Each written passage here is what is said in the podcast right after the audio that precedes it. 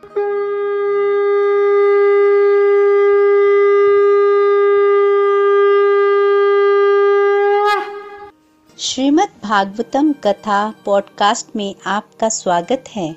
Golok express में आइए, दुख दर्द भूल जाइए एबीसीडी की भक्ति में लीन होके नित्य आनंद पाइए। हरी हरि बोल।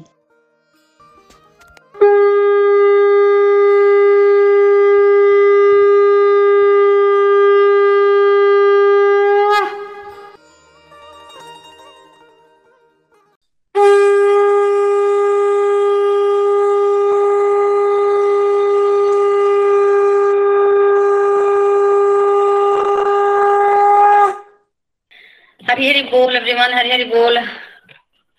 हरे कृष्णा हरे कृष्णा, कृष्ण कृष्ण, हरे हरे हरे राम हरे राम राम राम, हरे हरे हरे हरि बोल। तो हरी हरि बोल everyone welcome everyone to the evening satsang. तो चलिए स्टार्ट करते हैं सत्संग प्रेयर्स के साथ। जय श्री कृष्ण चैतन्य प्रभु नित्यानंद, श्री अद्वैत गदाधर श्री श्रीवासदि गौर भक्त वृंद हरे कृष्ण हरे कृष्ण कृष्ण कृष्ण, हरे हरे हरे राम हरे राम राम राम, हरे हरे। हरे कृष्ण हरे कृष्ण कृष्ण कृष्ण, हरे हरे हरे राम हरे राम राम राम, हरे हरे। हरे कृष्ण हरे कृष्ण कृष्ण कृष्ण, हरे हरे हरे राम हरे राम राम राम, हरे हरे। ओम नमो भगवते वासुदेवाय, श्रीमद भागवतम की जय, गौर निताई की जय, श्री श्री राधा, श्याम सुंदर की जय। Busy through the body, free as a soul hari hari bol hari hari bol transform the world by transforming yourself न शास्त्र पर, न शास्त्र पर, न धन पर, और न ही किसी युक्ति पर। मेरा तो जीवन आश्रित है प्रभु, केवल और केवल आपकी कृपा शक्ति पर।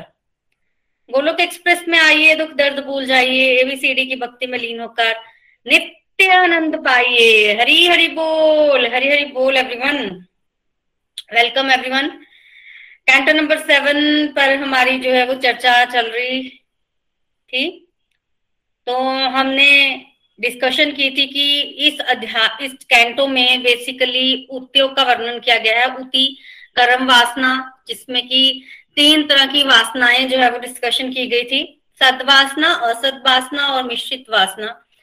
इसको इस तरह से हमने किया था कि आसुरी स्वभाव मानवीय स्वभाव और दैवी स्वभाव तो इस कैंटो में फिफ्टीन चैप्टर्स हैं।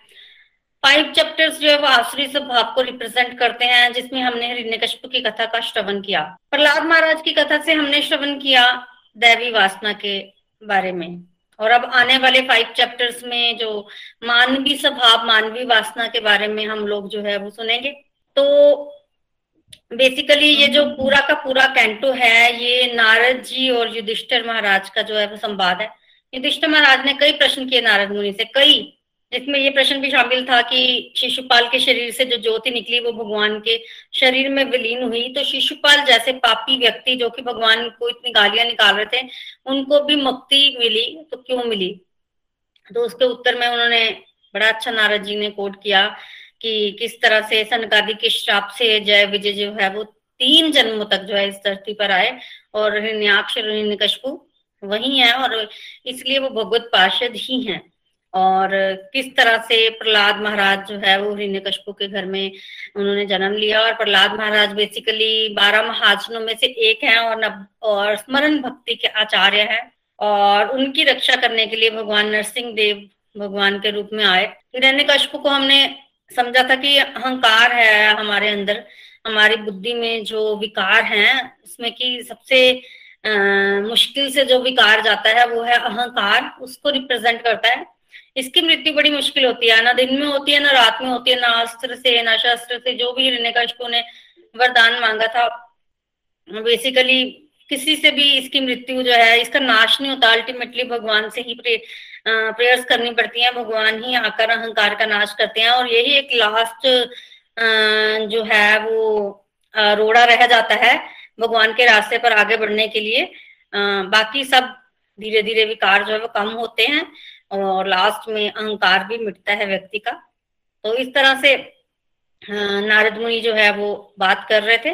तो बेसिकली विदुर जी महाराज ने, पीछे हमने विदुर मैत्रेय संवाद सुना था। विदुर जी महाराज ने मैत्रेय महर्षि से कई सारे प्रश्न किए थे। मैत्रेय जी उनका उत्तर दे रहे थे। तभी विदुर जी महाराज को बहुत ज्ञान की प्राप्ति हुई। तभी विदुर जी महाराज अपने भाई का कल्याण करने के लिए वहाँ से कहा चले गए थे? हस्तिनापुर चले गए थे। तो उन्होंने उस ज्ञान को ना पूरा नहीं सुना था। कुछ उसमें से जो है वो शेष रह गया था। आज नारद जी और युधिष्ठर जी के संवाद से वो जो ज्ञान वहाँ पर रह गया था मैत्रेय जी जो विदुर जी को नहीं दे पाए थे उसको भी आ, कवर करेंगे इस मानवीय स्वभाव में। तो बेसिकली नारद जी जो है वो कथा श्रवण करवा रहे हैं युधिष्ठिर महाराज को और साथ ही साथ कह रहे हैं कि मय दानव ने जो है वो शिव जी की ख्याति को कलंकित कर दिया। और फिर भगवान श्री कृष्ण ने जो है, वो भगवान शिव जी की जो है, वो रक्षा की, उनको शक्ति प्रदान की। मय दानव ने तो युधिष्ठिर महाराज ने प्रश्न किया कि ऐसा किस प्रकार हुआ? तो उसके उत्तर में फिर नारद जी बता रहे हैं बेसिकली मय दानव कौन है? मय दानव जो है, जैसे कि देवताओं की शिल्पी है ना, विश्वकर्मा। ऐसे ही मय दानव को आप ये समझ सकते हैं कि ये असुरों के शिल्पी हैं मय दानव। मायावी है और तरह तरह की चीज़ें बनाना जानता है। तो बेसिकली जब पांडवों को खांडव प्रस्थ मिला था, उस समय पांडव जब चले गए थे खांडव प्रस्थ तो खांडव प्रस्थ बंजर भूमि थी। कुछ भी नहीं था, वहाँ पर पेड़ ही पेड़ थे, जंगल था, बुरे हालात थे। तो भगवान ने आज्ञा दी थी अर्जुन को कि जला दो। तभी तो भूमि मिलेगी तो कुछ बनाएँगे ना। ऐसे जंगल में कैसे राज्य करना?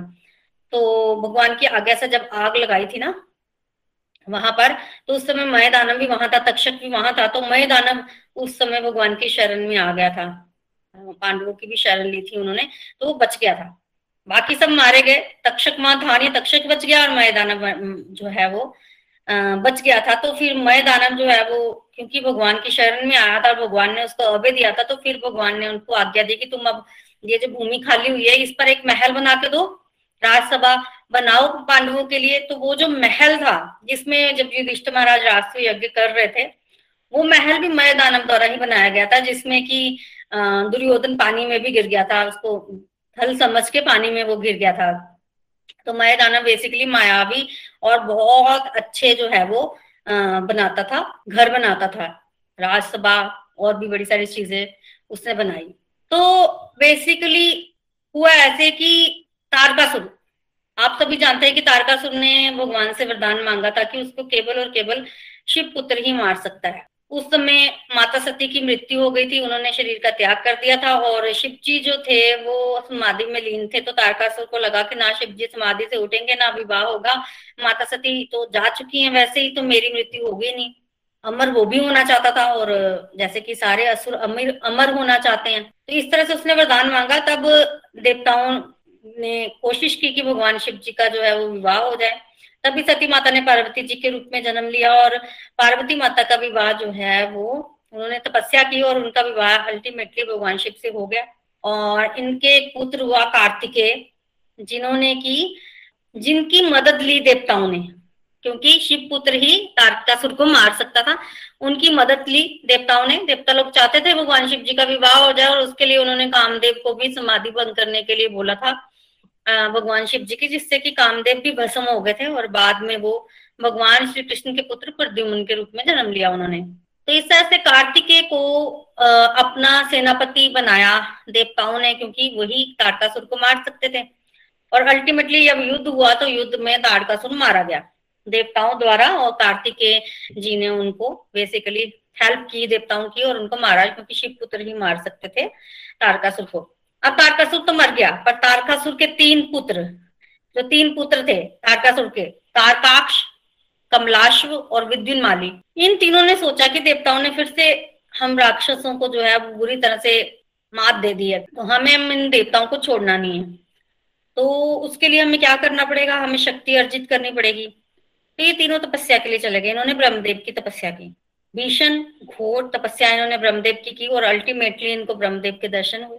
बनना तो ये भी अमर चाहते थे, पर क्योंकि ब्रह्मा जी बार बार बोलते हैं कि अमरता का वरदान मैं नहीं दे सकता। तब असुर लोग जो है घूम फिर कर वही वरदान मांगते हैं, जिससे उनको लगता है कि वो अमर हो गया और उन्होंने चीट कर दिया है किसको? ब्रह्मा जी को।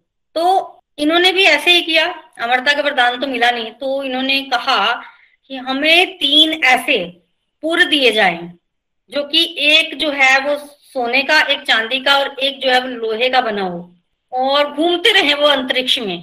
अवेद्य हो, किसी को दिखाई ना दे, कोई उनको भेद ना पाए, इस तरह से उन्होंने मांगा। तीन पुर मिले, ये जो बड़े पुत्र थे तारकाक्ष, उसको मिला स्वर्णपुर। और जो बीच वाले पुत्र थे कमलाश, वो वो, रजसपुर बेसिकली चांदी बने हुए पुर में गए। और जो छोटे थे विद्युन माली, वो लोहपुर में चले गए। और इन पुरों में ना, ये राज करने लगे। इनके अंदर इनकी प्रजा थी और सारी ऐश्वर्य की सामग्री थी मतलब अपने आप में संपूर्ण पुर थे। तो इस तरह के तीन पुर मांगे और ये तीनों आकाश में घूमते रहे और हम लोग घूमते रहे, अंदर मौज मस्ती करते रहे। ये पुर किसी को दिखाई ना दे और कोई अवैध रहे मतलब कोई अंदर आ ही ना सके। तो इस तरह का वरदान जो है वो मांग लिया। तब ब्रह्मा जी ने कहा कि वरदान तो मैं दे दूँगा। अब तुम बुरों में चले जाओगे तो तुम दिखोगे तो किसी को हो नहीं हमें क्या पता चलेगा, तुम कहाँ गए? मरोगे कैसे? ये बता दोगे कि तुम अमरता का वरदान चाहते हो, वो मैं नहीं दे सकता। तुम इस तरह का वरदान मांग मांग रहे हो, सारे वरदान में मिल जाएँगे, पर तुम मरोगे कैसे? तुम एक उपाय बता दो, फिर तुम जो मर्ज़ी करो। तब इन तीनों ने बड़े सोच विचार करके ये मांगा कि हम अभिचीत मुहूर्त में फलाने नक्षत्र में, जब ये तीनों पुर, घूमते घूमते घूमते घूमते, एक के ऊपर, एक के ऊपर, एक, ऐसे एक लाइन में आ जाएँगे, एक सीध में आ जाएँगे उस समय अभिजूत मुहूर्त होगा। उस समय केवल और केवल भगवान शिव जी के हाथों ही हमारी मृत्यु हो, और कोई हमें मार ना सके। तो ऐसा कोई वरदान मांग लिया उन्होंने जो करोड़ों सालों में एक बार, एक क्षण के लिए कोई मुहूर्त आएगा। करोड़ों सालों में एक क्षण के लिए, कुछ ही समय के लिए कोई वैसा मुहूर्त आएगा, और उसके बाद करोड़ सालों बाद फिर वो मुहूर्त आएगा। तो ऑलमोस्ट अमर ही हो गए थे वो एक क्षण में कोई क्या कर लेगा, और करोड़ों सालों के बाद आएगा। तो उतनी देर तो वो ज़िंदा ही है। तो बड़े खुश हुए इस तरह का वरदान मांगे। ब्रह्मा जी ने भी वरदान दिया, और वरदान दिया तो ये लोग चले गए अपने पुरों में। अब पुरों में पहले तो ये क्योंकि भगवान शिव के प्रति जो है वो आ, इनका अच्छा भाव था कि भगवान शिव जी ने हमें मारना जब ने वरदान में मांगा है तो हम भगवान शिव के प्रति कोई अपराध नहीं करेंगे बाद फिर भगवान शिव हमें मारेंगे नहीं और बाकी हम सबको तंग कर देंगे पूरी दुनिया को। तो ये क्या करते थे? आपने पुरों में रहते थे, मौज मस्ती करते थे, फिर कभी भी दिल किया तो पुल से बाहर निकल गए। पुल से बाहर निकल के देवताओं को अच्छी तरह से मारते थे, क्योंकि अब बदला तो लेना ही है ना भाई, पिता की मृत्यु का। तारकासुर को मारा है देवताओं ने तो पुर से बाहर निकल के देवताओं को मारते थे, तहस नहस करते थे, और देवताओं को जब पता चलता था, कभी आधी रात को चले जाते थे कि हाँ भाई दाते लोग आ गए हैं, हमें उनको मारना है, हमें लड़ना है। जब तक वो संभल कर लड़ाई करने लगते थे, तब तक ये अपने पुर में वापिस आ जाते थे। पुर किसी को दिखाई नहीं देता था। और अंदर कोई जा नहीं पाता था, वरदान था वैसा। और पता ही नहीं चलता था देवताओं को कि कहाँ से आए और कहाँ गए और देवताओं को नष्ट करते रहते थे। इस तरह से मतलब सृष्टि में काफ़ी इम्बैलेंस हो गया। रहते लोग कभी भी आते थे, अपनी मर्ज़ी से किसी भी समय और आते ही उस समय थे जब उनको लड़ना ही ना पड़े, सीधा मार के चले जाते थे। सृष्टि में इम्बैलेंस होने लगा। अब थोड़ी सी परेशानी होने लगी। देवता लोग ब्रह्मदेव को बोले, ब्रह्मदेव जो है वो कहें कि, भगवान शिव जी मार सकते हैं, वरदान इस तरह का है। कि शिव जी कुछ कर सकते हैं। तब देवता लोग शिव जी के पास गए।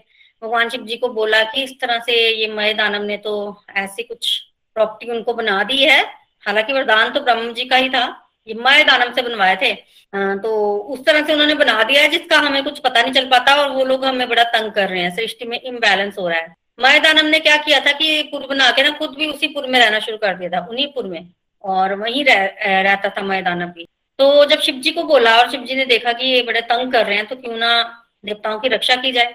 तो शिव जी वहाँ गए और शिव जी ने एक तीर चलाया और तीर चलाकर ना तीनों पुर हिल गए उससे। क्योंकि और उसके अंदर जितने भी प्राणी थे, राक्षस थे, वो सारे मारे गए। पूर नष्ट नहीं हुए क्योंकि वो नष्ट नहीं हो सकते थे। पूर तो अभिजीत मुहूर्त में जब एक के ऊपर, एक के ऊपर एक आएँगे, तभी नष्ट होंगे। तो इस तरह से कर दिया भगवान शिव जी ने टेम्पररी अरेंजमेंट। तो जब इस तरह से कुछ हो गया तो मय दानव ने देखा कि ऐसा कुछ हो गया। अब मय दानव ने इसका इंतज़ाम भी कर रखा था, उसको पता था। तो उसने क्या किया था? अंदर एक ना अमृत कुंड जो है, वो बना रखा था। उस अमृत कुंड में ना उसने जितने भी मरे हुए राक्षस थे, वो सबको डाल दिया। अब अमृत के प्रभाव से फिर ज़िंदा हो गए। सारे के सारे ज़िंदा हो गए, एक भी नहीं मरा। और ज़िंदा जो हुए ना तो पहले से डबल शक्ति। पहले तो शरीर फिर भी दुबले पतले होंगे, अब अमृत के प्रभाव से, अमृत पीने के प्रभाव से हट्टे कट्टे और सुडोल शरीर हो गया। और और ताकत बढ़ गई, और ताकत बढ़ गई, अब अब गुस्सा भी बड़ा आया दैत्यों को। अब और ज़ोर शोर से उन्होंने देवताओं को मारना शुरू कर दिया। ऐसे तो दिन में एक बार निकलते थे, अब दिन में दो दो बार निकलना शुरू हो गए।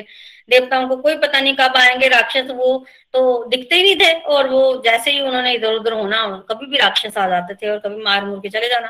थोड़ा बहुत मार के तो चले जाते थे, फिर दोबारा आ जाते तो इस तरह से हुआ और जब बड़ी ज़्यादा सिचुएशन खराब हो गई, तब फिर शिव जी ने नहीं मार पाए तो फिर भगवान विष्णु ने रक्षा की। क्या किया भगवान विष्णु ने? भगवान विष्णु ने ब्रह्मा जी को साथ लिया और भगवान विष्णु ने गाय का रूप बनाया। ब्रह्मा जी ने बछड़े का रूप बनाया और गाय और बछड़ा जो है वो दोपहर के समय पूर्व में प्रवेश कर गए। देखिए, पूर्व में कोई प्रवेश नहीं कर सकता था, पर भगवान कर गए ना। देखिए, भगवान के लिए कुछ भी मुश्किल नहीं है। जो भी वरदान ब्रह्मा जी देते हैं, वो ब्रह्मा जी की बनाई हुई सृष्टि के लिए होता है, भगवान के लिए नहीं होता। भगवान सब तंत्र है, हमें ये समझना पड़ेगा और स्वतंत्र भगवान कुछ भी कर सकते हैं। ब्रह्मा की बनाई हुई सृष्टि के रूल जो है, वो भगवान पर लागू नहीं होते। तो भगवान चले गए और भगवान और वहाँ गए और वहाँ पर अमृत कुंड में ना उन्होंने और सारा अमृत पी लिया। उस कुएँ को खाली कर दिया। तो बेसिकली उस समय वहाँ पर ना सारे राक्षस थे, देख रहे थे, पर वो कुछ कर नहीं पाया कोई। देखिए, भगवान की माया शक्ति जो है, वो सबको भ्रमित कर देती है। इवन सब देख रहे थे कि वो अमृत खाली हो रहा है, पी रहे हैं कोई कुछ, किसने कुछ किया नहीं, देखते रहे। शक्ति, भगवान की माया शक्ति, और मयदानव जब देख रहे हैं कि भाई, राक्षस कुछ कर नहीं रहे, और ये सारा अमृत पी गए हैं मयदानव को समझते देर नहीं लगी, ये भगवान है। तो अब क्या किया जाए? सोचा ही मयदानव ने, क्या किया जाए? तो फिर सोचा उसने कि कुछ भी नहीं करना चाहिए, ये तो भगवान की इच्छा है। भगवान चाहते हैं ऐसा हो तो फिर उसमें मैं क्या कर सकता हूँ? तो ये सोच करना मयदानव ने कुछ भी नहीं किया, क्योंकि वो समझ गया कि अब ये अंत का समय आ गया है। भगवान भी गाय और बछड़े के रूप में इसलिए आए क्योंकि अभी अभिजीत मुहूर्त आने वाला है। नक्षत्र एक के ऊपर एक, पूर्व एक के ऊपर एक के ऊपर एक पूर्वी जो है, वो होने वाले हैं और वो मुहूर्त आने वाला है। उसी मुहूर्त में चाहते हैं भगवान की असुरों का सहार हो जाए, पुरों का सहार हो जाए। और ये सोचकर मय दानव ने कुछ भी नहीं किया और भगवान जब सारा अमृत पी गए और वहाँ से अदृश्य हो गए, फिर वही मुहूर्त आया, अभिजीत मुहूर्त, जिसमें कि तीनों पूरे एक के ऊपर, एक के ऊपर एक हुए। तब भगवान कृष्णा ने, भगवान शिव जी को अपना रथ दिया, जिसमें सारी शक्तियाँ थी, ध्वजा धनुष वाहन, ढाल, सब दिया। शक्ति भी दी और सब देने के बाद भगवान शिव जी जो है, उन्होंने गणेश जी का स्मरण किया। गणेश जी अग्र पूजा के अधिकारी है ना?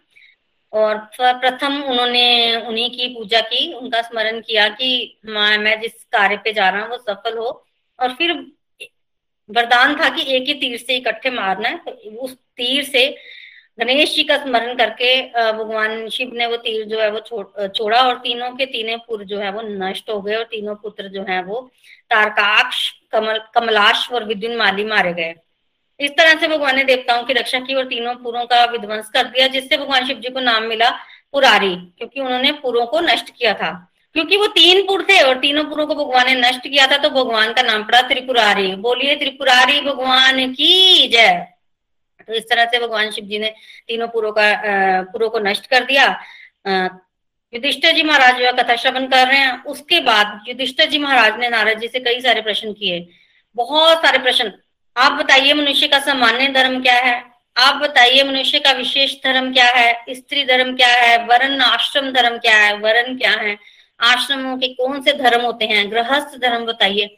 बहुत सारे प्रश्न। जिसके उत्तर में एक एक एक एक करके फाइव चैप्टर्स में नारद जी ने बहुत सुंदर उत्तर दिए हैं।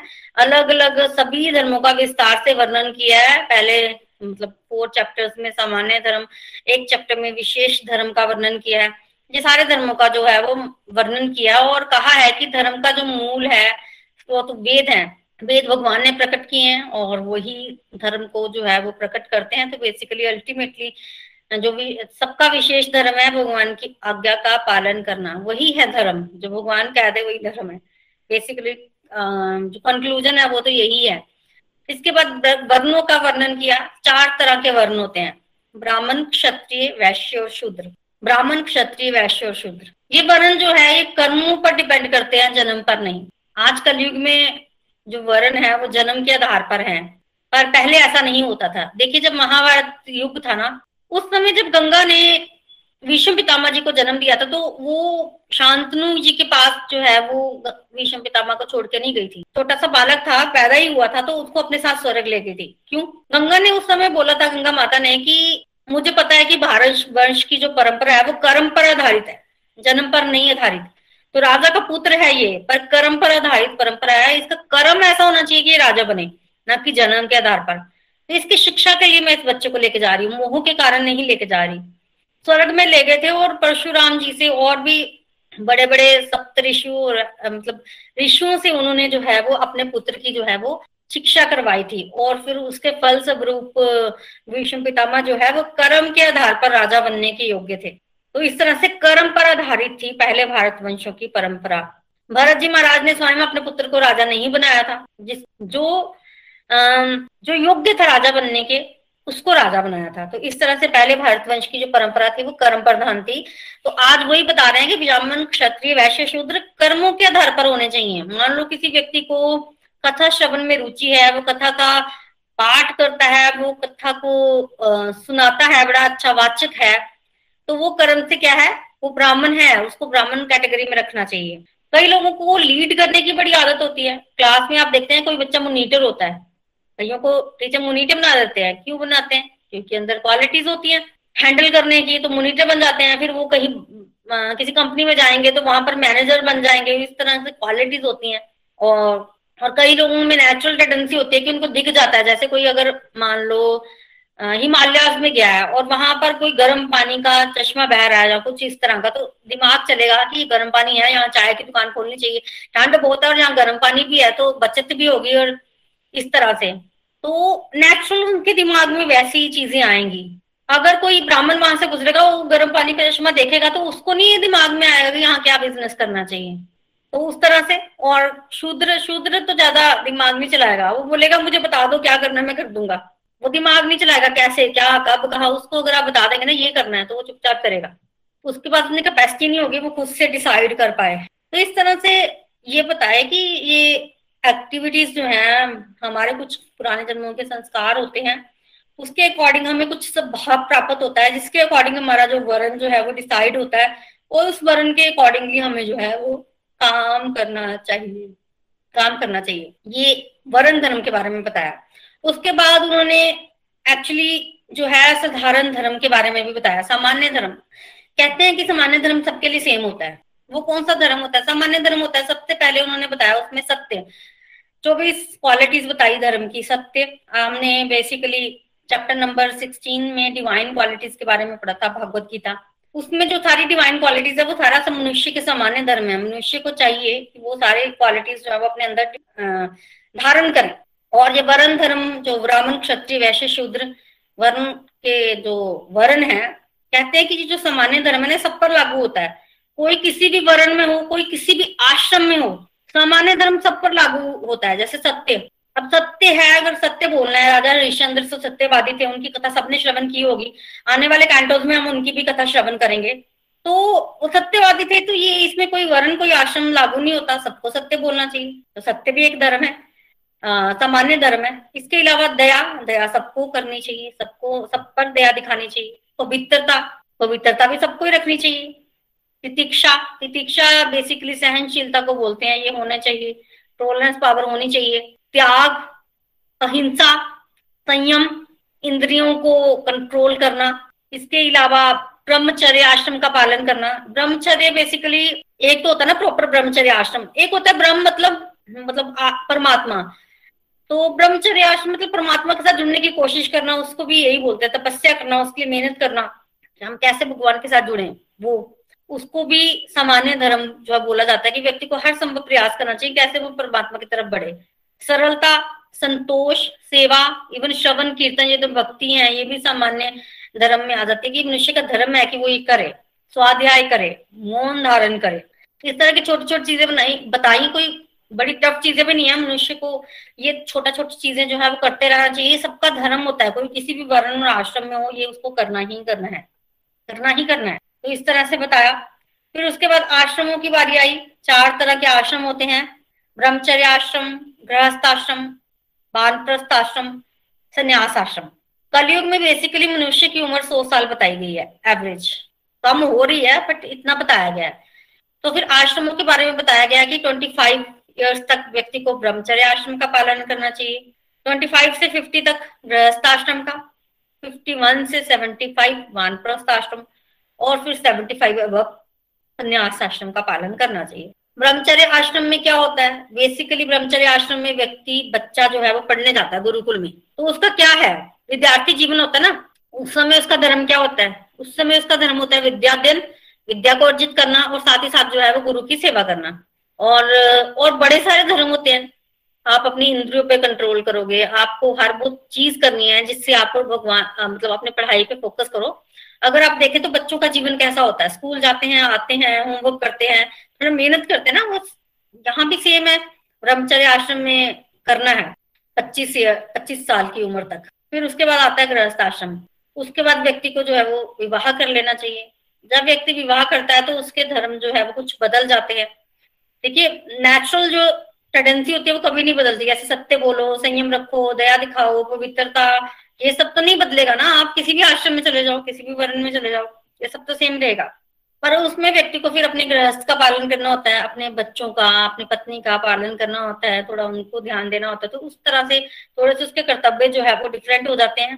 कर्तव्यों को उसको जो है वो भगवान के साथ जुड़कर जो है वो पालन करना है। तब वो धीरे धीरे धीरे धीरे जो है वो स्पिरिचुअल लाइफ में आगे बढ़ेगा। क्यों? देखिए, आगे आने वाला जो जीवन है, वो वानप्रस्थ और संन्यास है ना तो थोड़ी सी भूमिका पहले ही बना लेनी चाहिए उसकी। तो थोड़ा थोड़ा आप करते रहोगे तो फिर धीरे धीरे बानप्रस्थ और संन्यास की तरफ़ बढ़ोगे ना, फिर फिफ्टी वन की ईयर्स तक बानप्रस्थ आश्रम स्वीकार कर लो। वानप्रस्थ आश्रम में आप क्या करते हो कि आप अपने अंदर त्याग का भाव लाते हो डिटैचमेंट आने आने लग पड़ती है। आप थोड़ा थोड़ा विश्व भोगों से पीछे हटते हो थोड़ा थोड़ा तो इस तरह से आप तैयारी करते हो संन्यास आश्रम की। और जब संन्यास का समय आता है, उस समय तो फिर आप घर पे नहीं रहते।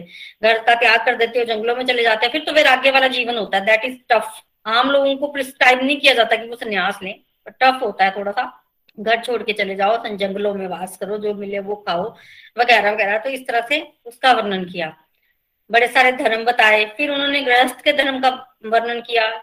गृहस्थ में गृह मेदी और गृहस्थ दो तरह के लोग बताए गए हैं। गृह मेदी वो होते हैं जो इंद्र तृप्ति में लगे रहते हैं कि अब शादी हुई है तो भोग लो, जीवन को कितना भोग सकते हो। गृहस्थ वो होता है जो अपने आत्म कल्याण के विषय में भी सोचता है। परिवार में रहते हुए भी। गृहस्थ बनने के बनने के बारे में बताया है। मोक्ष के बारे में बताया कि किस तरह से एक्ट करेंगे। लोग तो उनको मोक्ष जो है वो मोक्ष की प्राप्ति होगी। ये सारी चीज़ें बहुत डिटेल में बताई हैं श्रीमद भागवतम में नारद मुनि ने युधिष्ठ महाराज को बहुत डिटेल में जो है वो ये चीज़ें बताई हैं। अल्टीमेटली फिर स्त्री धर्म का वर्णन हुआ है। स्त्री धर्म में स्त्री जब कन्या होती है कन्या है, तब उसका धर्म बताया है। फिर जब उसका विवाह हो जाता है तो उसका धर्म बताया कि कैसे अब उसका धर्म जो है वो परिवर्तित हो गया अब उसके पति के प्रति भी कुछ धर्म बनते हैं। तो इन सबका बड़ी डिटेल में वर्णन किया है। तो अः, इस तरह से युधिष्ठिर महाराज खुश हुए सुनकर फिर युधिष्ठिर महाराज बीच में उदास भी हो गए। क्यों उदास हो गए? उन्होंने प्रहलाद महाराज की कथा सुनी ना? तो युधिष्ठिर महाराज सोचते हैं कि प्रहलाद महाराज इतने बड़े भक्त हैं, इतना उन्होंने किया है, इतनी छोटी एज में परमात्मा के दर्शन भी हो गए, भगवान नरसिंह देव रूप बन, बनाकर आए प्रहलाद महाराज की रक्षा के लिए। तो हम लोग क्या है? मेरी तो इतनी उम्र हो गई, मैंने तो अभी तक ना तो भगवान के दर्शन किए, ना मेरे अंदर वैसी भक्ति है, ना वो है, और ना ही मैं मतलब मैंने जीवन तो कुत्ते के समान व्यतीत कर दिया, वगैरह वगैरह, कितना कुछ बोलते हैं नारद जी को। अब ऐसा है कि सच में युधिष्ठ महाराज ऐसे नहीं है? अजात शत्रु हैं, धर्म का उनको सही सही पता है। मतलब जैसा वो बोल रहे हैं, वैसे है नहीं। पर बिकॉज़ की शुद्ध भक्त अपने आप को त्रिन के समान मानते हैं ना, उनकी फीलिंग्स होती है वैसी तो ऐसा है नहीं है। पर उनको बार बार ये लग रहा है कि मैंने भगवान के दर्शन नहीं किए। तब नारद मुनि उनको बोलते हैं, तुमने भगवान के दर्शन नहीं किए, तुमने कई बार भगवान के दर्शन किए, भाई, ये भगवान तो यही है। अभी यज्ञ चल रहा है ना राजस्व यज्ञ तो अगर पूजा का अधिकारी भगवान है तो भगवान सामने ही तो है तो नारद मुनि दिखाते हैं, भाई, ये है भगवान, तुम पहचान नहीं पा रहे हो। युधिष्ठिर महाराज कहते हैं, इनको तो मैंने कई बार देखा है, पर मैं तो इनको अपना मेरा भाई बोलता रहा, भाई है ना तो मैं तो भाई बोलता रहा। तो तब बताया उन्होंने कि नहीं, ये पूर्ण पुरुषोत्तम भगवान है और तुम धन्यो तुम्हारे पास रहते हैं। ये जो इतने ऋषि मुनि तुम्हारे पास आते हैं, कोई दक्षिणा माँगता है, कोई पूछा है, क्या ये लालची है? दक्षिणा मांगने का इतना उनको लालच नहीं होता है, भगवान के दर्शनों को आते हैं और वही पूर्ण ब्रह्म तुम्हारे पास रह रहे हैं, तुम्हारी सेवा स्वीकार कर रहे हैं, तुम तो धन्य हो, तुम तो धन्य हो। इस तरह से भगवान का परिचय भी देते हैं। वो बोलते हैं ना कि पता भी होता है पर फिर भी कोई बता दे तो हम्म, तुम धन्य हो तो युधिष्ठिर महाराज को आज धन्य धन्य जो है वो बोल रहे हैं नारद मुनि। और यही कथा जो है वो परीक्षित महाराज को सुखदेव गोस्वामी भी सुना रहे हैं। कोड करते हुए कि नारद मुनि ने युधिष्ठिर महाराज के प्रश्नों का ऐसे उत्तर दिया और परीक्षित महाराज के प्रश्नों का उत्तर जो है वो सुखदेव गोस्वामी दे रहे हैं। इसी के साथ हमारा कैंटो नंबर सेवन जो है वो समाप्त हुआ है। हरे कृष्णा हरे कृष्णा कृष्णा कृष्णा, हरे हरे। हरे राम हरे राम राम राम, हरे हरे। हरी, हरि बोल, हरी, हरि बोल। हरी, हरि बोल, हरी, हरि बोल। थैंक यू प्रीति भाभी श्रीमद भागवतम महापुराण की जय। आज के आनंद की जय। हरी, हरि बोल एवरीवन हरी, हरि बोल। थैंक यू सो मच बहुत आनंद आ रहा था। बस मैं इमेजिन कर रहा था कि भगवान का नाम, शिव का नाम कैसे त्रिपुरारी पड़ा, है ना? देखिए कैसे राक्षसी टेंडेंसी क्या होती है हमेशा? हमने हिरण्यकशिपु के केस में भी यही देखा। इतनी तपस्याएँ की, लेकिन फिर वही काम किए। ब्रह्मा जी से पावर्स दी ताकि शोषण कर सके। अब ताड़कासुर के बेटे भी वही कर रहे हैं। बदला लेने की भावना, तंग करना प्रशांत उनको अपने एक्सक्लूसिव प्लैनेट्स मिल गए हैं, जहाँ वो जितना मर्ज़ी भोग विलास करके रह सकते हैं। इस बात से क्या एक बात सिद्ध हो जाती है कि अगर आपको दुनिया का उच्च स्तर का भोग विलास भी मिल जाएगा, तब भी क्या कोई सुखी रह सकता है या उसको कोई ना कोई खुदते या पग्गे लेने का दिल करेगा उसका? क्या देखा हमने ताड़कासुर के बच्चों के साथ? सब कुछ तो है उनके पास।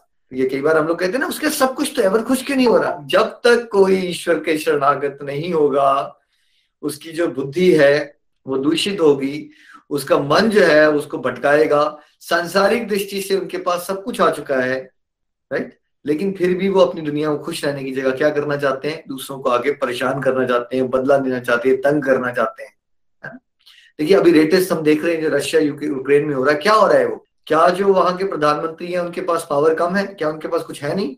संसारिक दृष्टि से देखो तो है। फिर भी लड़ाई है ना? फिर भी लड़ाई है। कुछ ना कुछ चलता है। तो ये है माया और इसमें सब फंसे रहते हैं। और ये कोई समझ नहीं पाता। देखिए, ब्रह्मा जी का वरदान लेने के बाद भी अल्टीमेटली तो उनका अंत आया ना, जितना मर्ज़ी आप तिगड़ में लगा लो, जब अंत आना है, आप कोई पॉलिसी करा लो, ये करा लो, वैसे करा लो, गाड़ी ले लो, जिसमें बहुत अच्छे अच्छे क्या लगे हैं आपके पास यू नो सेफ्टी वॉल लगे हैं, ये लगा है, वो लगा है एयर बैलून्स लगे हैं, बहुत हाईटेक टेक्नोलॉजी है। लेकिन जब आपका अंत आना है या मेरा अंत आना है तो क्या कोई रोक सकता है हमारे अंत को? कोई नहीं रोक सकता है, सबका अंत आना ही तो समझदार इंसान है जो अपना समय वेस्ट ना करे। राक्षसों की कथाओं से हमें सीखना चाहिए कि ये जो राक्षस हैं कि कैसे इतनी ज़्यादा पावर है इनके पास? मेहनती भी होते हैं, लेकिन करते क्या है? उल्टी हरकतें करते हैं। हम सबको अपने रिसोर्सेस को, शक्ति को भगवान की तपस्या में, भक्ति में आत्म सुधार जगत कल्याण के लिए लगाना चाहिए। दूसरों का शोषण नहीं करना चाहिए, नहीं तो अल्टीमेटली हमारा भी हाल यही होगा। चाहे जितना मर्ज़ी हम सेटिंग्स बना ले, लेकिन हाल वही होगा जो भगवान शिव के प्रकोप से अल्टीमेटली क्या हुआ? सारे के सारे पूर्वों का नाश हुआ, सारे के सारे राक्षसों का नाश हुआ। तो भगवान शिव का नाम इसलिए त्रिपुरारी भी पड़ा आज हमने ये भी जाना, है ना? और नारद मुनि और युधिष्ठिर महाराज की जो डिस्कशन हुई, इसमें भी देखिए कितनी सारी लर्निंग्स आई। देखिए, वर्ण आश्रम में भाभी जी ने हमें आज सिखाया, चार वर्ण होते हैं राइट ब्रह्मचर्य, गृहस्थ, वानप्रस्थ और संन्यास। हंड्रेड इयर्स की इमेजिनेशन के हिसाब से हमने इसको समझा। बट अब हम कलयुग में अगर कहें तो क्या लगता है आपको? डू यू एक्सपेक्ट कि आप हंड्रेड ईयर्स जीने वाले हो?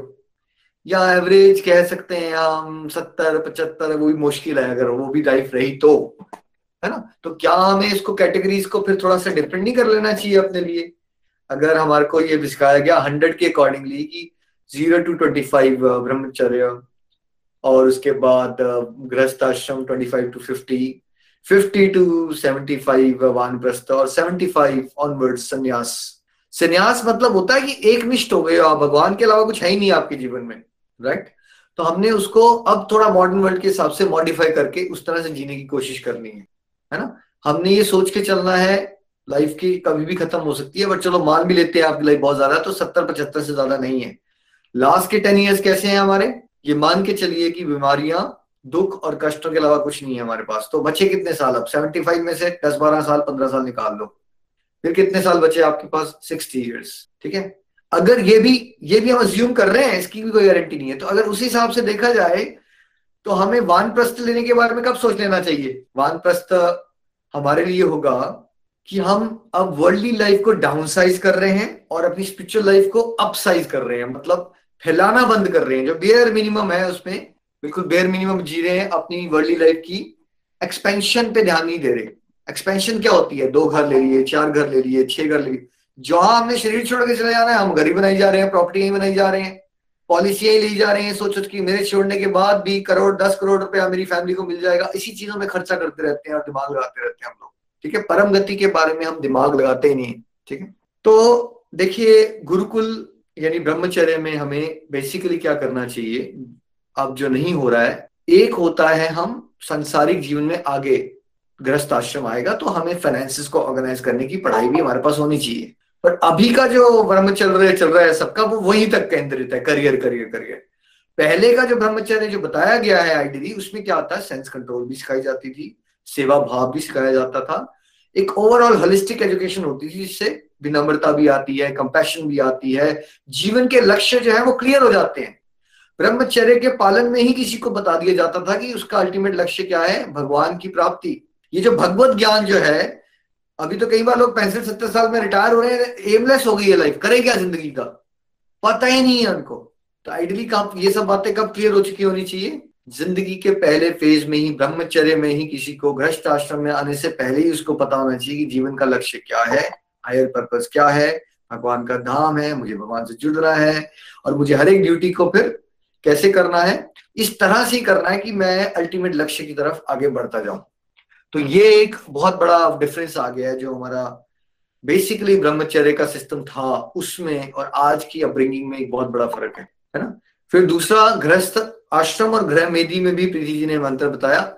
99.9 परसेंट लोग संसार में ग्रह मेदी होते हैं। ग्रह मेदी का मतलब क्या होता है?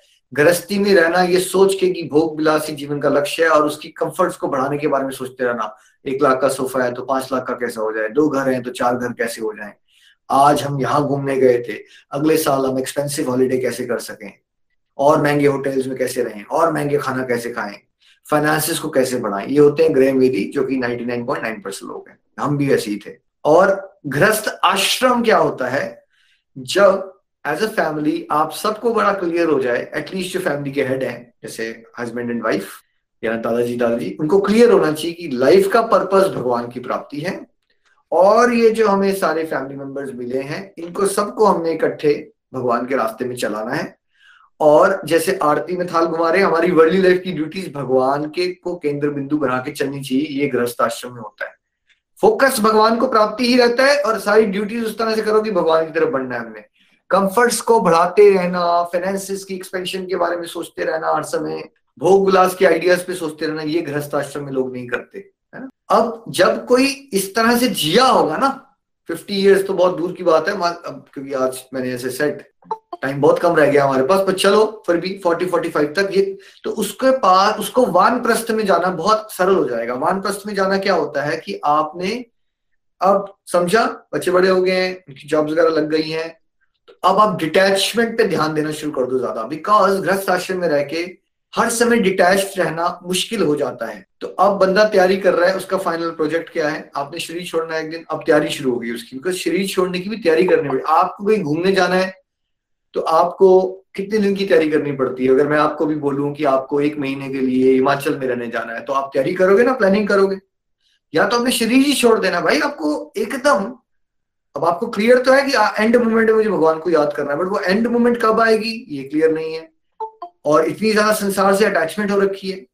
तो वन प्लस में क्या होता है? आप संसारिक चीज़ों गतिविधियों को घटाते हो। फॉर एग्ज़ाम्पल अगर आप फॉरन में रहते हो, आपके पास पार्ट टाइम जॉब की ऑप्शन है। ठीक है? फॉरन में ऑस्ट्रेलिया वगैरह में बड़ी इजीली आप जॉब पिक कर सकते हो। आई कैन चूज़ हफ़्ते में पाँच दिन काम करना है, चार दिन काम करना है, तीन दिन काम करना है, दो दिन काम करना है, एक दिन काम करना है। ऑप्शन ही ऑप्शन है। तो वन प्लस में क्या कर लेना चाहिए इंसान को? ठीक है? अब उसका घर पेड है उसकी बेसिक्स निकल चुके हैं उसको अपने फन, जो वर्किंग आवर्स होते हैं जहाँ वो संसार को बहुत सारा समय दे रहा था उसको घटा देना चाहिए। करियर का टाइम घटाना चाहिए उसको। ठीक? डिस्ट्रक्टिव तो चलो ये तो बेसिक है ना डिस्ट्रक्टिव तो करना ही है। इसके अलावा भी समय बचाना चाहिए उसको अपना करियर से फाइनेंशियल प्रोग्राम से सोशल लाइफ को भी उसको बड़ा कर्टेल करना चाहिए। जहाँ बिल्कुल मिनिमम जहाँ जाने की रिक्वायरमेंट है वहीं उसको जाना चाहिए। बहुत मिनिमम अब वो तैयारी कर रहा है अपने लाइफ के लास्ट पड़ाव की, शरीर छोड़ने से पहले की पड़ाव की, है ना? तो उसको संन्यास कहते हैं जहाँ बहुत स्ट्रिक्ट हो जाते हो डिवोशन को लेके, है ना?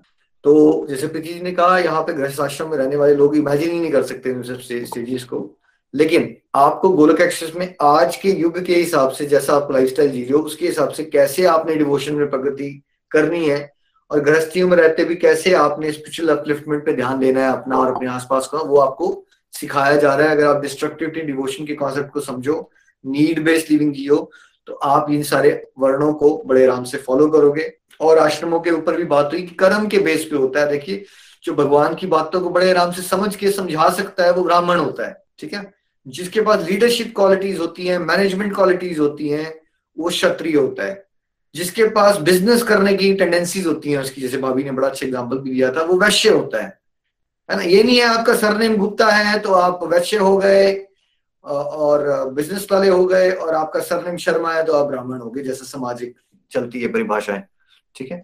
और शुद्र वो होता है जिसका, जिसकी टेंडेंसी वो हाथ से काम कर लेगा बट उसको वैसी टेंडेंसी नहीं है, उसकी, उसके बाद सोचने की गहराई से वैसी शक्ति नहीं है लीडरशिप क्वालिटीज नहीं है है ना? ये ऊंच नीच नहीं होता है, क्योंकि सारे के सारे जो आश्रम है, वो भगवान के क्रिएट किए गए हैं। है ना? कहते हैं कि ब्राह्मण जो है भगवान के मस्तिष्क से आते हैं, है ना? क्षत्रिय जो है भगवान की भुजाओं से आते हैं और वैश्य है भगवान के पेट से आते हैं और शुद्र जो है भगवान के चरण कमलों से आते हैं। तो क्या हम ये कह सकते हैं कि भगवान के चरण कमल इंफीरियर है और भगवान का दिमाग सुपीरियर है? भगवान दिव्य है तो जो भी इंफीरियर सुपीरियर के एंगल से नहीं देखना है, उसको ये एप्टीट्यूड होते हैं और ये कर्म के अनुसार होते हैं। आपकी टेंडेंसीज होती हैं पिछले जन्मों के अनुसार और आत्मा का भी एक अध्यात्म होता है स्वभाव होता है। तो इस तरह से बहुत सारी प्यारी प्यारी लर्निंग हमने ली बट एक बेसिक धर्म बेसिक धर्म सारे के सारी डिवाइन क्वालिटीज को बढ़ाना है। चाहे हम किसी भी लाइफ स्टेज में हो, चाहे वो निंदा ना करना की हो, पवित्रता की हो, शास्त्र अध्ययन करने की हो, जगत कल्याण की हो, करुणा की हो, दया भाव की हो, है ना?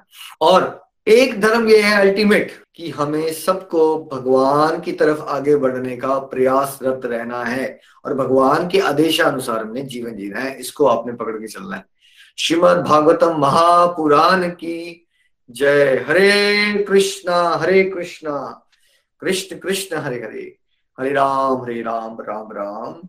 हरे हरे, हरी, हरि बोल एवरीवन हरी, हरि बोल। चलिए चलते हैं, हम कुछ रिफ्लेक्शंस लेते हैं। सबसे पहले पठानकोट चलते हैं। संगीता जी के पास जानते हैं उनके विचार। हरी बोल। हरी हरी बोल एवरीवन हरे कृष्णा। हरे कृष्णा कृष्णा कृष्णा, हरे हरे। हरे राम हरे राम राम राम, हरे हरे। भागवतम महापुराण की जय। व्यास पीठ को कोटि कोटि नमन है। बहुत सुंदर ढंग से आज प्रीति जी ने हमें सेवन कैंटो का विश्राम करवाया। सेवंथ कैंटो में हमने बहुत सुंदर ढंग से प्रहलाद महाराज और हिरण्य कशपू का संवाद जो है, पिछले कुछ दिनों से सुनते आ रहे थे कि कैसे जो हिरण्य कशपू था, उसने ब्रह्मा जी से वरदान लिया हुआ था कि वो ना आकाश में मरे, ना पृथ्वी में, ना वो दिन में मरे, ना वो रात में, ना वो अस्त्र से, ना वो शस्त्र से, ना वो घर के अंदर मरे, ना वो बाहर मरे।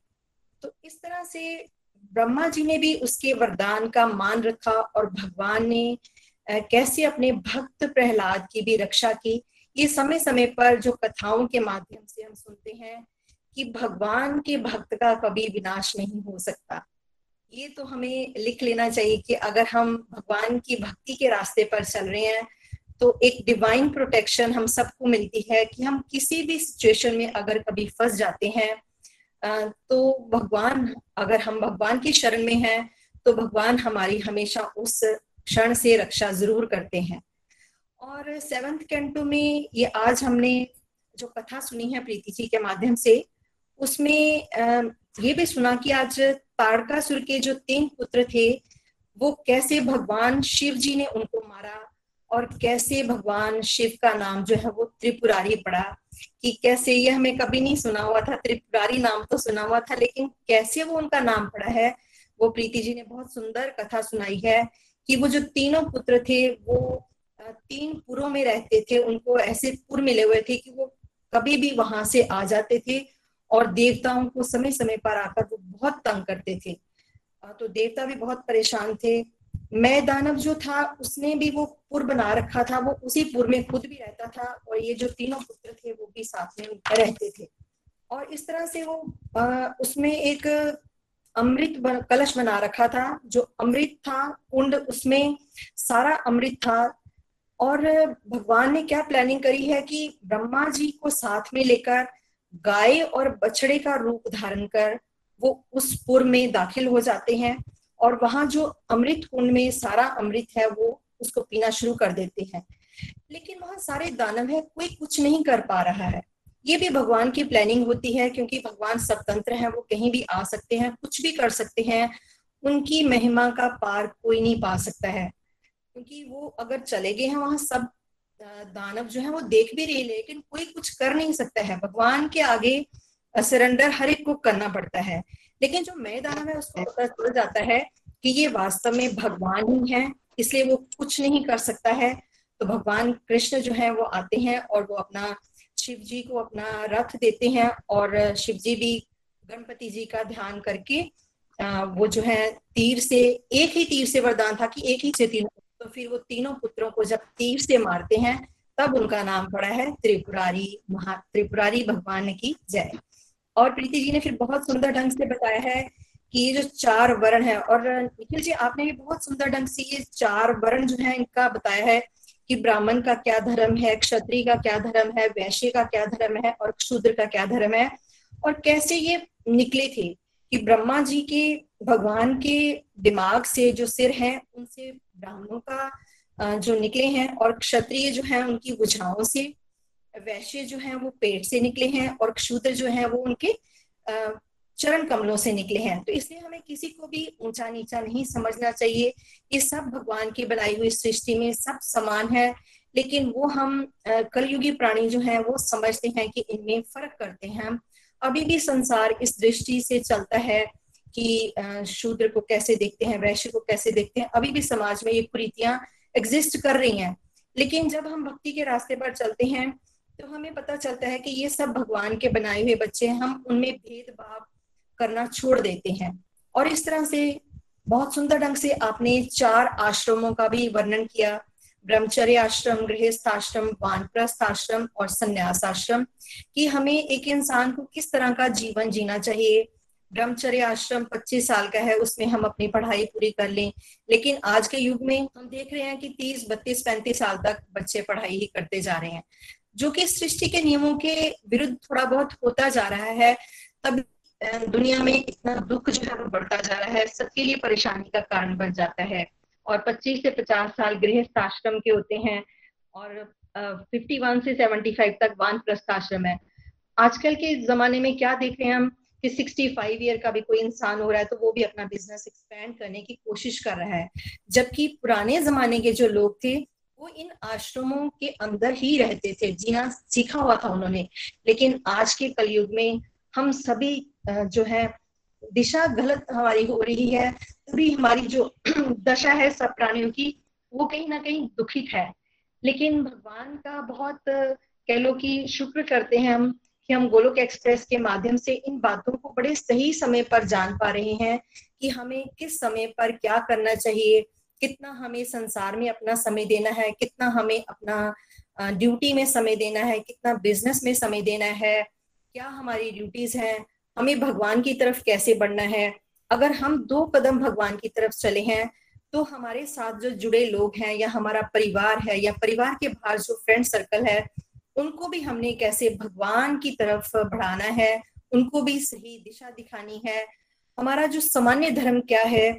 सामान्य धर्म हमारा जो हमारे अंदर बेसिक धर्म है, वो क्या रहना चाहिए? चाहे हम किस भी वर्ण में क्यों नहीं है किस भी हम स्थिति में क्या नहीं है किस भी आश्रम में कहाँ पर है लेकिन जो बेसिक धर्म हमारा है वो है हमारा कि डिवाइन क्वालिटीज जो हमने भगवत गीता के सिक्सटीन चैप्टर में भी पढ़ी है कि हमें सत्य के रास्ते पर चलना चाहिए हमेशा सबके साथ आ, सच बोलना चाहिए। कहते हैं ना कि सत्य पराजित हो सकता है लेकिन वो हमेशा स्टैंड रहेगा। सत्य की जीत हमेशा होती है। हमें चाहे सच बोले हम कठिन परिस्थिति में भी क्यों ना आ जाए लेकिन सच वो बोले जो सबको सुखद लगे।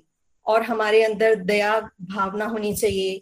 हमारे अंदर वो शांति वो पवित्रता वो त्याग की भावना संयम होना चाहिए।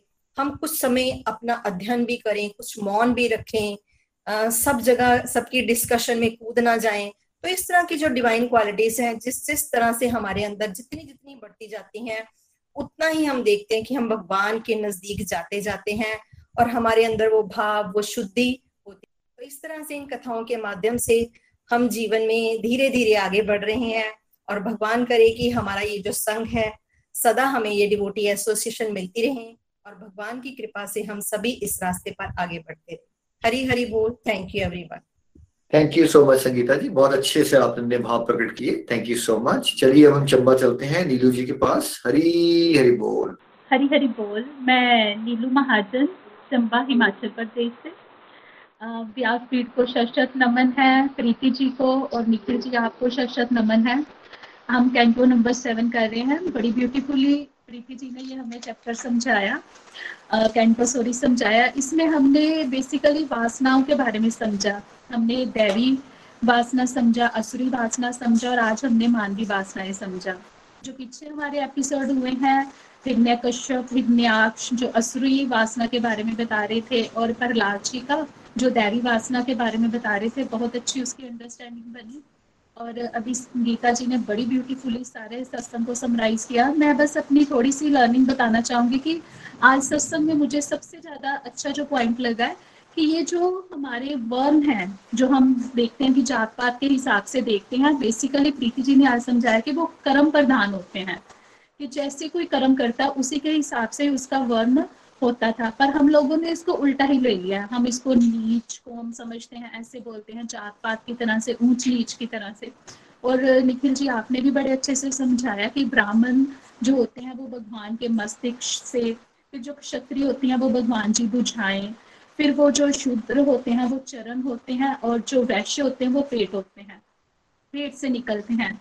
और जैसे प्रीति जी ने बताया कि जो ब्राह्मण होते हैं, उनका मतलब भगवान की तरफ़ ध्यान होता है, शास्त्र जैसे पढ़ना, पढ़ाना, इन चीज़ों में उनका ध्यान होता है।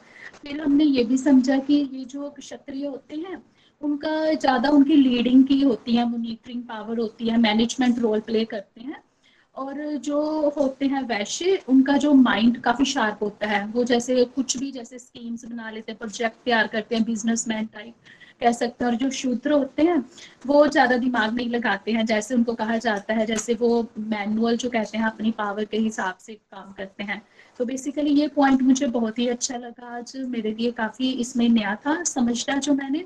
और जो आज निखिल जी आप बता रहे थे, अभी जो हमारे चार आश्रम होते हैं, गृहस्थ आश्रम सॉरी सबसे पहला जो ब्रह्मचारी आश्रम, फिर गृहस्थ आश्रम, वानप्रस्थ और संन्यास तो मैं उसी को ही जब सुन रही थी तो मेरे माइंड में आ रहा था कि जैसे हम गोलोक एक्सप्रेस के साथ जुड़े हैं तो तब से ये हम घर बैठे जैसे अभी जैसे प्रीति जी कह रहे थे कि जो संन्यास है वो बहुत टफ होता है। और हमने भगवत गीता में भी समझा कि हम घर बैठे सन्यासी हो सकते हैं। जब हम अपनी इंद्रियों पर संयम करते हैं मीन्स डिस्ट्रक्टिव को छोड़, अपने कंट्रोल करके डिवोशन में जाते हैं एक्सपेक्टेशंस को छोड़ते हैं तो फिर हम घर बैठे ही सन्यासी हो सकते हैं। तो बेसिकली कहा जा सकता है कि गोलोक एक्सप्रेस तो हमें घर बैठे ही चारों के चारों आश्रम में प्रवेश करना सिखाता है कि कैसे इसको हमने अपनी लाइफ में अच्छे से जीना है। क्योंकि जैसे हमारे बच्चे ही हैं, हम कहते हैं ना transform the world by transforming your जब हमने वर्क करना शुरू किया परसेंटेज में हमारे बच्चे भी जैसे ज़ीरो से ट्वेंटी फाइव जैसे आप कह रहे थे कि ये जो होता है ब्रह्मचारी का टाइम जो पढ़ाई होती है, उसमें भी देखो बच्चों को अच्छे संस्कार मिल रहे हैं, थोड़ा बहुत उनको गाइडेंस मिल रही है, पूरी तरह तो चलो नहीं अभी फॉलो कर रहे हैं बट फिर भी अपब्रिंगिंग जो उनकी हो रही है, अच्छे से हो रही है उनकी। और आहिस्ता आहिस्ता जैसे मैं भी ये देख रही थी कि जैसे अभी हमारी जो मेरी एज है फोर्टी फाइव के करीब है तो अभी जैसे बता रहे थे कि अब जैसे एज भी कम हो रही है, उसी हिसाब से देखा जाए तो वानप्रस्थ और थोड़ी सी डिटैचमेंट आनी चाहिए। तो जब से हम भगवत गीता शुरू हुए हैं, गोलोक एक्सप्रेस के साथ जुड़े हैं तो सच में धीरे धीरे हमारी जो डिटैचमेंट है, बढ़ना शुरू हो गई है। पूरी तरह तो वैराग्य नहीं आ सकता है, पर फिर भी काफ़ी परसेंटेज में हम फील करते हैं कि अब जैसे जो हमारे अपने क्लोज वन होते हैं, उनसे भी थोड़ा हम डिटैच होते हैं। चीज़ों से भी मटेरियल चीज़ों के साथ जो हमारी बड़ी ज़्यादा अटैचमेंट होती है, वो भी कम होना शुरू हुई है। और जो रिश्तों में हमने बड़ी ज़्यादा एक्सपेक्टेशंस लगाई होती थी, चुभन होती थी, उसमें भी डिटैचमेंट आ रही है। तो ऑलरेडी अगर देखा जाए तो गोलोक एक्सप्रेस हमें बहुत ही अच्छी तरह से हमारा आगे तक हमारा जो रोल प्ले है, संन्यास और बाद में भगवत धाम तक हमें ले जा रहा है। और निखिल जी, जो लास्ट में एक आपने और बात कही थी कि जो असुरी टेंडेंसी के बारे में आपने बताया ना कि चाहे दुनिया की हर एक चीज़ मिल जाए, पर जो असुरी टेंडेंसी होती है ना अंदर दूसरों को तंग करना, जो हमारे अंदर की गंदी क्वालिटीज होती है, बदले की भावना, वो नहीं जाती है। तब तक नहीं जाती है, जब तक हम प्रभु के शरणागत नहीं हो जाते हैं। तो बेसिकली यहाँ से यही समझना है कि हमने हमेशा प्रभु के शरणागत रहना है, हमारे अंदर ही असुरी, दैवी, मानवी सभी वासनाएँ हैं। तो जब हम भगवान की शरण में जाएँगे, उनको प्रे करेंगे कि हमारे अंदर की जो असुरी वासनाओं को शांत कीजिए तो तभी हम आगे बढ़ पाएँगे। Thank you so much Preeti ji, Nikhil ji और एवरीवन हरी हरी बोल जी। हरी हरी बोल। Thank you Neelu ji. बहुत अच्छे से आपने एक्सप्रेस किया अपना पॉइंट देखो, मैं आपसे क्वेश्चन पूछता हूँ नीलू जी। देखो एक गायनेकोलॉजिस्ट होता है एक एक ऑफ्थॉलमोलॉजिस्ट होता है कोई लॉयर होता है। तो हर एक पर्सन की एक अलग फ़ील्ड होती है नहीं एक अकाउंटेंट होता है। सबका हाँ स्किल लेवल अलग होता है। क्या हाँ आप भेदभाव कर रहे हो अगर आप ये बात कर रहे हो कि अकाउंटेंट का स्किल अलग है और लॉयर का स्किल अलग है? ये कॉमन सेंस है आपके हिसाब से। हाँ जी बिल्कुल। ठीक है? एक शेफ की स्किल अलग होगी जो हवाई स्टार होटल में शेफ लगा होगा उसका स्किल लेवल अलग होगा। बिल्कुल अलग है। अलग होगा। तो वैसे ही जो वर्ण है ना, वो क्या है बेसिकली हर एक जीवात्मा का अध्यात्म है, उसका नेचुरल टेंडेंसीज ही अलग होती हैं उसकी। वो कोई एक चीज़ कोई ज़्यादा अच्छे से कर सकता है। तो संसारिक लोग इसको कहते हैं, ये भेदभाव है हमारे धर्म भेदभाव नहीं है भाई, वो आपकी नेचुरल टेंडेंसी है। अब जो इंसान अच्छा भगवत भगवत गीता हर कोई नहीं समझ सकता ना, इसको मानना पड़ेगा ना, हर कोई नहीं समझ सकता है वो। जिसके अंदर ब्राह्मणिकल क्वालिटीज होंगी, जब वो भगवत गीता का अध्ययन करेगा, उसको वो आते समझ आना शुरू हो जाएँगी।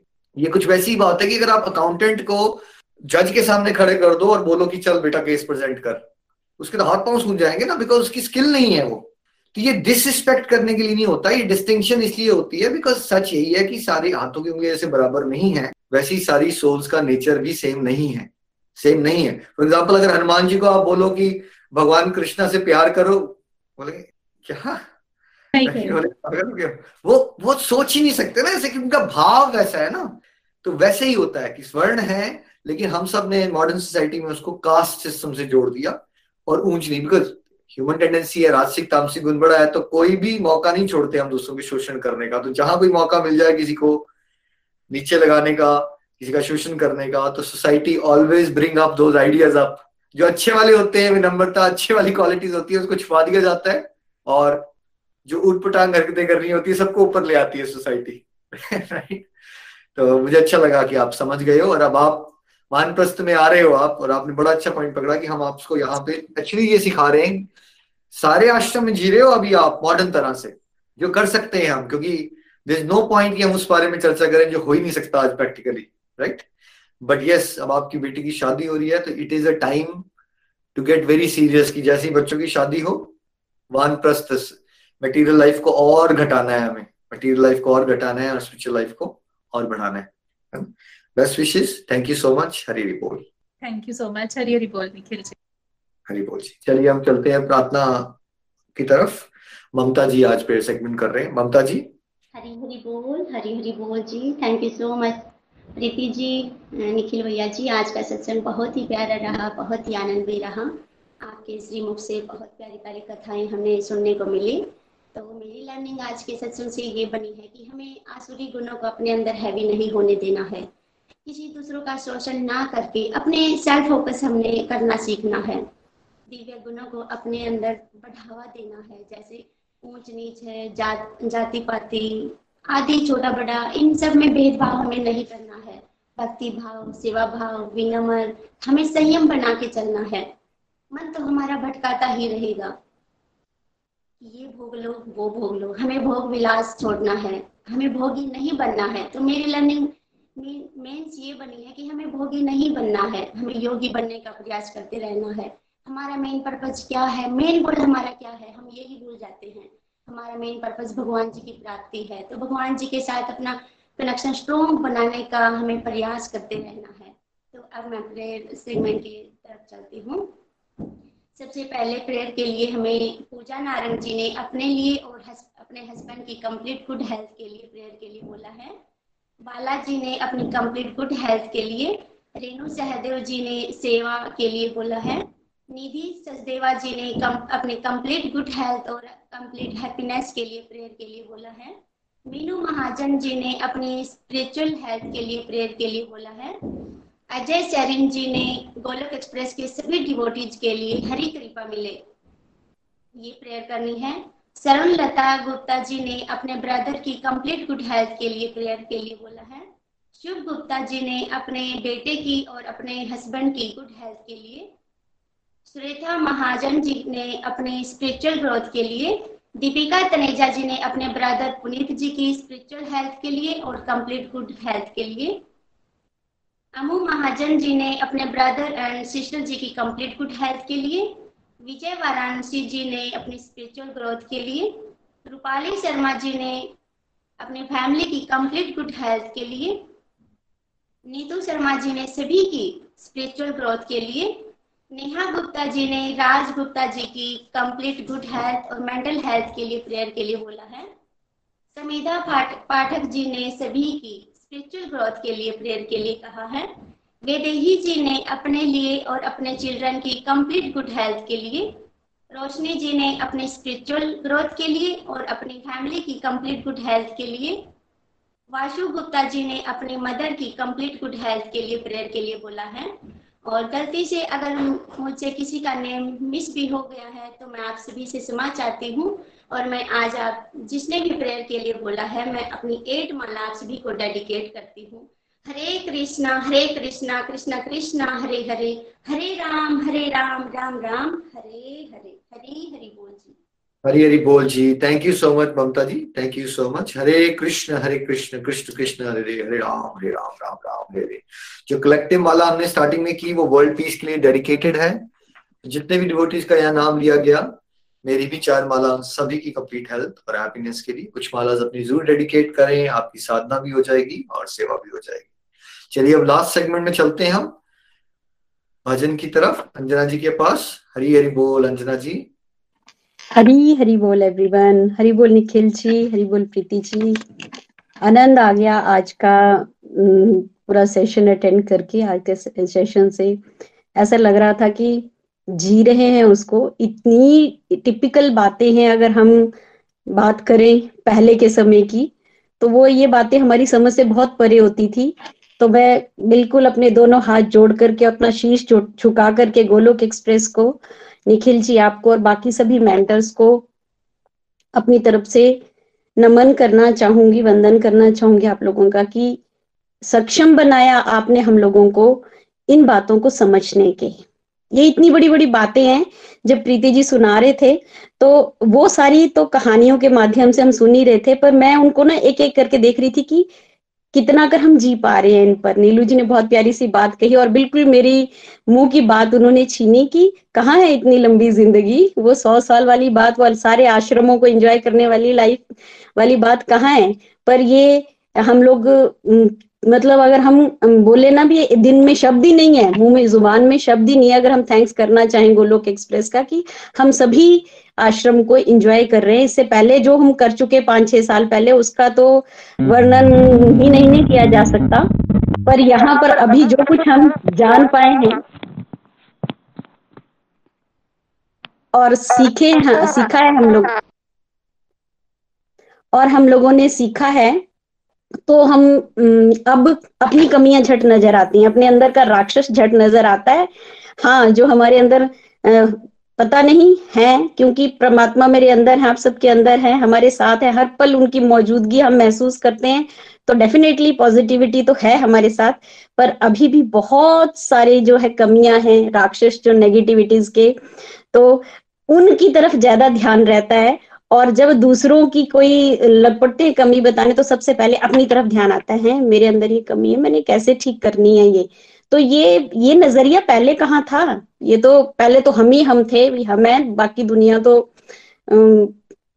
सारी गलत है, एक सिर्फ़ हम ही है जो ठीक है। बाकी कोई नहीं है, ठीक। तो ये जो हमारे अंदर के राक्षस हैं, ये इस, ये जो हमें भागवत गीता का ज्ञान मिला और प्रीति जी के माध्यम से हम लोग भागवतम के छोटी छोटी इंस्पिरेशनल जो बातें सुनते हैं, उनको एप्लीकेबल तभी मान पाते हैं ना क्योंकि हमने भागवत गीता का ज्ञान लिया है और इस पर चल पाते हैं। तो बहुत आनंद आता है और जीने का वास्तव में मज़ा आ रहा है। और सही में हम लोग जब दुनिया के बीच, सब लोगों के बीच में बैठे होते हैं ना, लोगों के बीच में, अभी मैं एक रिसेंटली पाँच हज़ार लोगों के ग्रुप में हम बैठे हुए थे और सारे लोग इतने खुश थे, सब अपने अपने तरीके से एंजॉय कर रहे थे और मैं सोच रही थी कि वो टेलीकाउंटर उंगली पर चढ़ा हुआ है और भगवान का नाम चला हुआ है, वो साथ साथ में चला ही हुआ है। तो इतनी बड़ी भीड़ में होते हुए भी कैसे आप अकेले रह सकते हैं? ये आनंद उस समय जो है महसूस किया जा रहा था। और बहुत ही, बहुत मतलब जिसको बता नहीं सकते, उतना आनंद फील कर पा रहे थे। तो ये सारा का सारा जो है गोलोक एक्सप्रेस के साथ जुड़ करके ही पॉसिबल हो पाया। अदरवाइज़ तो ऐसी थी नहीं कैपेसिटी तो आज के सेशन के लिए thank you very much Preeti ji, Nikhil ji. अभी मुझे भजन का पता चला कि मेरा आज टर्न है भजन में। और मैं माफ़ी मांगना चाहूँगी कि मैं आज देख नहीं पाई। थोड़ा सा बहुत ही बिज़ी हो गया था तो मैं देख नहीं पाई, इसलिए रूपाली जी को मुझे कॉल करना पड़ा। तो मैंने सोचा था कि मैं भजन कोई और गाऊँगी। पर जब प्रीति जी सेशन ले रहे थे और एक एक बात मैं सुन रही थी तो मुझे एहसास हुआ कि मेरे हरि कहाँ हैं? यहाँ तो हैं, मेरे साथ तो हैं। जब मैं भगवत गीता से नहीं जुड़ी थी, गोलोक एक्सप्रेस से नहीं जुड़ी थी तो मैं उलाने देती थी, भगवान को शिकायत करती थी और कैसे पुकारती थी? मेरा छोटा सा संसार, हरिया जाओ एक बार। मेरा छोटा सा संसार, हरिया जाओ एक बार। हरि आ जाओ प्रभु, आ जाओ हरि, आ जाओ प्रभु, आ जाओ मेरा छोटा सा संसार हरि आ जाओ एक बार। फिर मैं चाहती थी कि मुझे कुछ मिले। जो मैं चाहती हूँ वो चीज़ पूरी हो। फिर मैं भगवान को कहती थी, मैंने रो रो तुम्हें पुकारा है। मैंने रो रो तुम्हें पुकारा है। प्रभु, तेरे बिना कौन सहारा है? प्रभु, तेरे बिना कौन सहारा है? मेरी नैया पड़ी है मझधार, हरिया जाओ एक बार। मेरा छोटा सा संसार, हरिया जाओ एक बार। प्यार था हरि से, बुलाती थी, मन में उनसे मिलने की चाह भी थी, पर अपना स्वार्थ आगे था। आज भी आ जाता है स्वार्थ आगे, पर जब भी स्वार्थ आगे आता है ना तो वो जो भगवत गीता से लर्निंग्स मिली हैं, निखिल जी, और वो जो जीने की कोशिश कर रहे हैं ना, वो एक सामने डोरी चल पड़ती है, आगे मार्गदर्शक की तरह। फिर क्या बोलता है मन? कि ये तेरा ही संसार, हरि, तेरा ही संसार, आप बन गए प्राणों के आधार। ये तेरा ही संसार आप बन गए प्राणों के आधार। हरि आप ही हैं, हरि आप ही हैं, हरि आप ही हैं, हरि आप ही हैं, हरि आप ही हैं, इस जीवन के तारनहार हरि आप ही हैं, इस जीवन के तारनहार। आप बस रहे घट घट विचकार। मेरा छोटा सा संसार, अब तेरा ही संसार। हरि बन गए प्राणाधार। हरि बन गए प्राणाधार। हरे कृष्ण हरे कृष्ण। हरे कृष्ण, हरे कृष्ण हरे कृष्ण हरे कृष्ण हरे कृष्ण हरे कृष्ण कृष्ण कृष्ण, हरे हरे हरे राम हरे राम राम राम, हरे हरे, हरी, हरि बोल, हरी, हरि बोल। हरी हरि बोल, हरी हरि बोल। अंजना जी, बहुत आनंद आया आपके भाव, इतने प्यारे थे आज स्पेशली हमेशा ही होते हैं। बट जो आपने बिला दिल से भजन भी सुनाया हमें अपनी फीलिंग्स भी शेयर की तो बड़ा आनंद आया और कंक्लूजन इतना प्यारा हो गया आज के सत्संग का। तो आज के आनंद की जय हो। सभी लोग वीडियोस पे आ सकते हैं अनम्यूट कर सकते हैं। श्रीमद भागवतम पुराण की गोलोक एक्सप्रेस से जुड़ने के लिए आप हमारे email address info at Golok express dot O R G द्वारा संपर्क कर सकते हैं, या हमारे व्हाट्सएप या Telegram number seven zero one eight zero two six eight two one से भी जुड़ सकते हैं। आप हमसे फेसबुक पेज और यूट्यूब चैनल के माध्यम से भी जुड़ सकते हैं। हरी हरी बोल।